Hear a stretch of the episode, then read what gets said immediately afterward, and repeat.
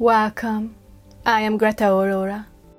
I was inspired to make this podcast after reading The Manipulated Man by Esther Vilar.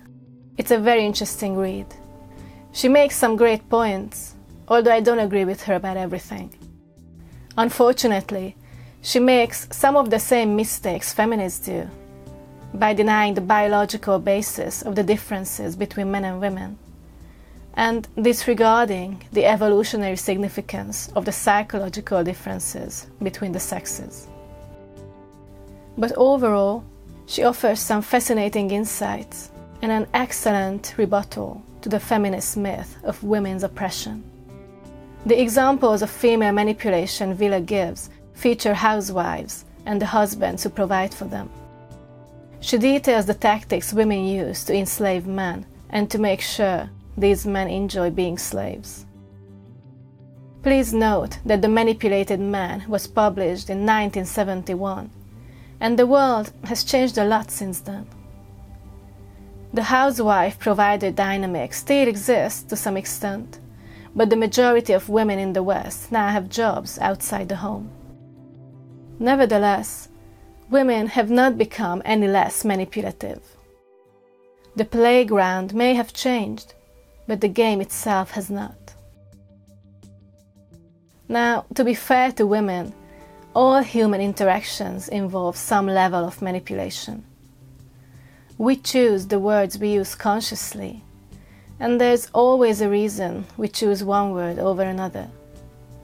And often, the reason is that we are trying to achieve a particular outcome, and we are hoping to influence the person we are talking to to act in a certain way. The line between influence and manipulation is very thin, if there's any at all. Women manipulate women, men manipulate men, and men manipulate women too. But women have two very distinctive ways of manipulating men, and both of these stem from their unique power, which is not rooted in physical strength.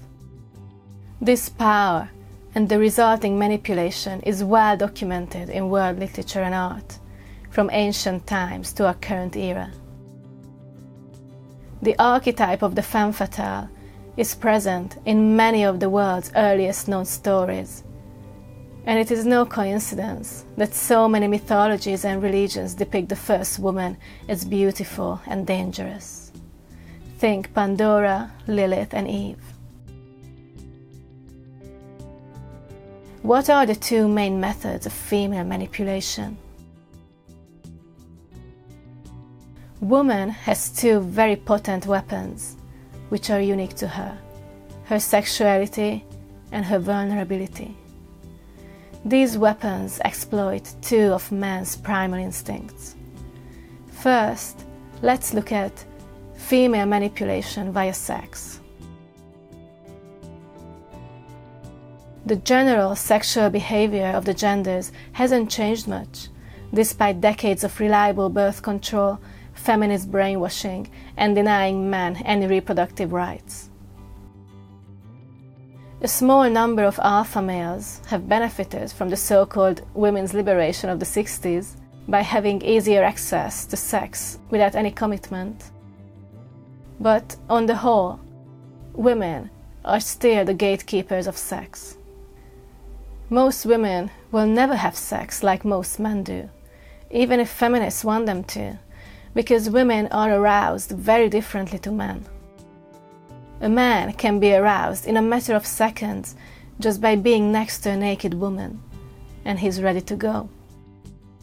The woman, on the other hand, needs much longer to build up the same level of arousal. A man needs visual stimuli primarily whereas women have a much more complex set of desires. Merely seeing a naked man is not going to get most women in the mood. This difference in sexual arousal means that women are much more in control of their own sexuality than men are of theirs. A woman can still think rationally while she is aroused, but a man struggles to think straight in that state of mind. Since the potential consequences of sex are much graver for women than for men, It makes sense that women are more cautious and more in control of their mind in intimate situations. As I said in a previous video, a man may rape a woman, but he cannot force her to desire him.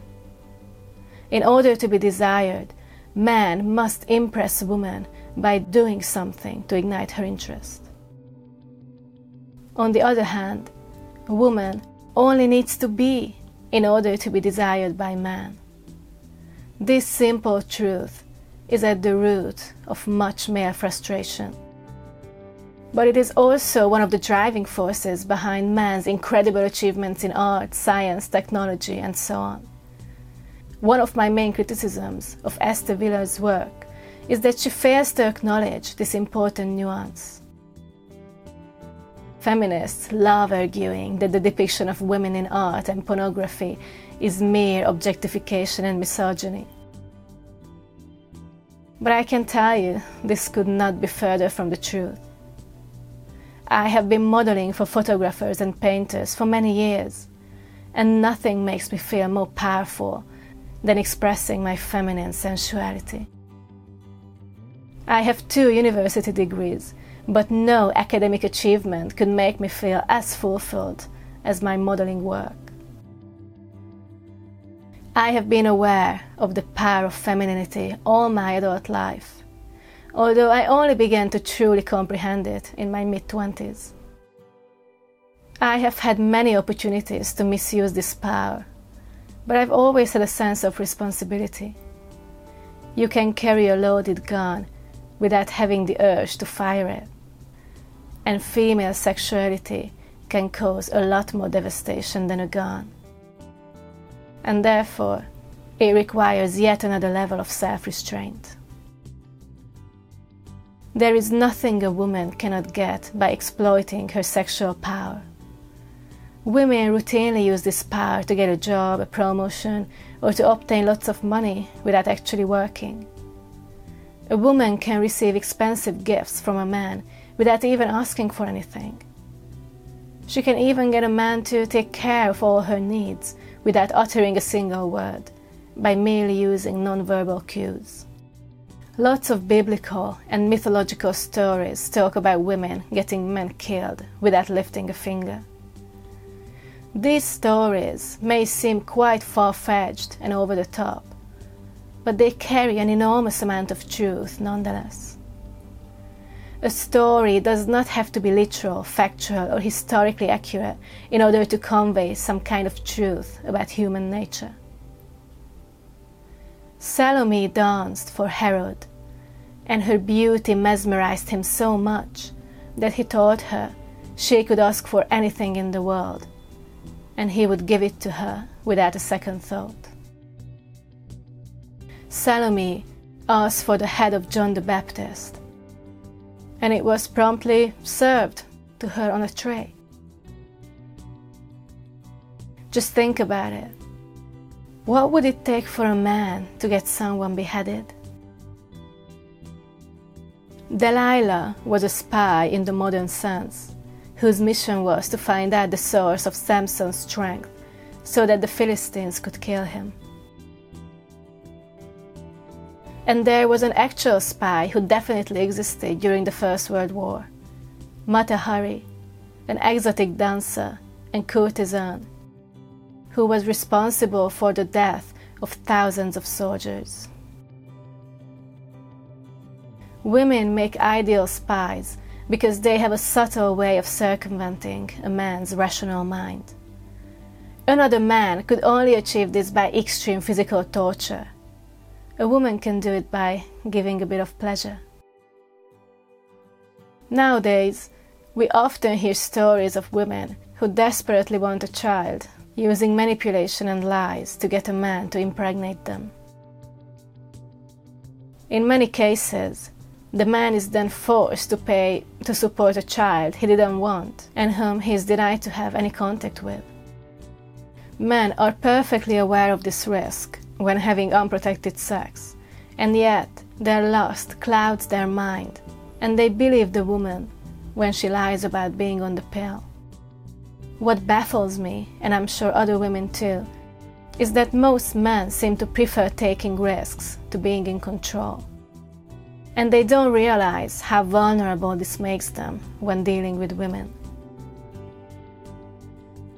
The female power that terrifies me the most is the power of false rape accusations. The thought that I could completely ruin a man's life by seducing him and then lying about what happened sends chills down my spine. Feminists claim only 2% of rape accusations are false, which is quite a lot in itself.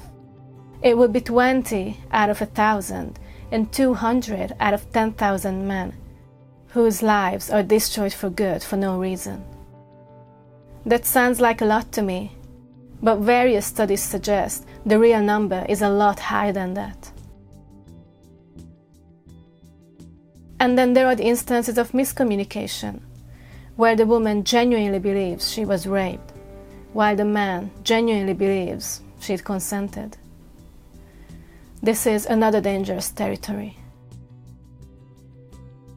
Female manipulation using sex as a weapon is so extraordinary because it can be seen both as a natural phenomenon and as a crime. If a person used any other type of bait to achieve the same outcome, such as cash, threat of violence, or blackmail, it would be a serious, punishable crime. Consider, for example, the case of Kamala Harris and Willie Brown.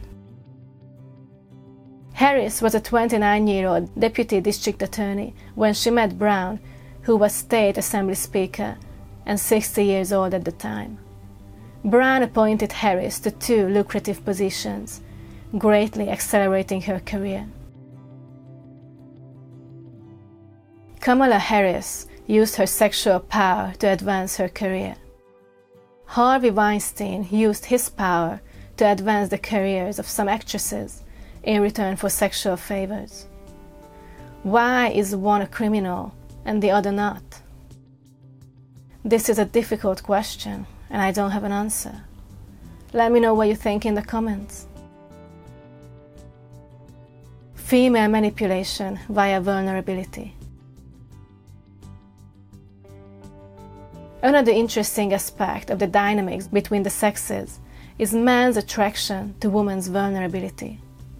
Behavioral studies show that while women have a preference for physically strong men of high status, men generally find signs of vulnerability attractive in women. Men are hardwired to protect women, and the evidence for this are you and me. We wouldn't be here today if our male ancestors had treated women the same way they had treated other men. Some aspects of gynocentrism may be socially constructed, but as a principle, it is necessary for the survival of our species. The communities that thrived throughout history did so because the men had a strong instinct to protect the women.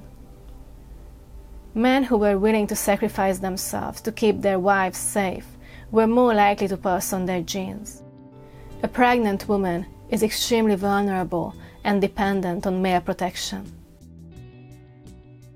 In order for a man to make this sacrifice, though, he must be deeply touched by a woman's vulnerability at an irrational, unconscious level. And what could be more irrational and abstract than attraction and love?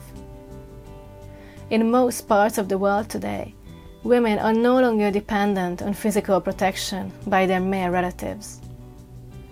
Keep in mind, however, that they were dependent for at least 200,000 years of our history, which is a long enough time for a basic instinct to develop and become an integral part of our psyche. Woman's vulnerability is a building block of her power. This paradox defines a lot of male female interactions.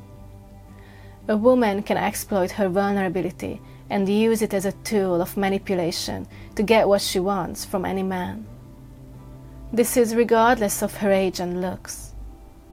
Although a pretty young woman usually succeeds quicker. Youthful features in a woman trigger the strongest protective response in men because her perceived inexperience amplifies her vulnerability.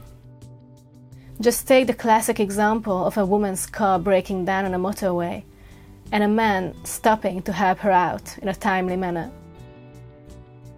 Whenever a woman is seemingly in distress, a man will ask to see if he can help her. If a woman is being harassed by a man in the street, another man will promptly come to her defense.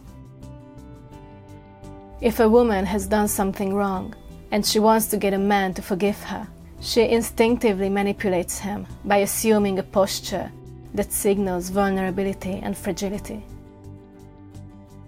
She will also tilt her head down slightly to the side and look up at the man, which coincidentally is also an expression associated with flirtation. When a woman wants to ask her boyfriend or husband for forgiveness, she unconsciously tries to get him as close to herself as possible.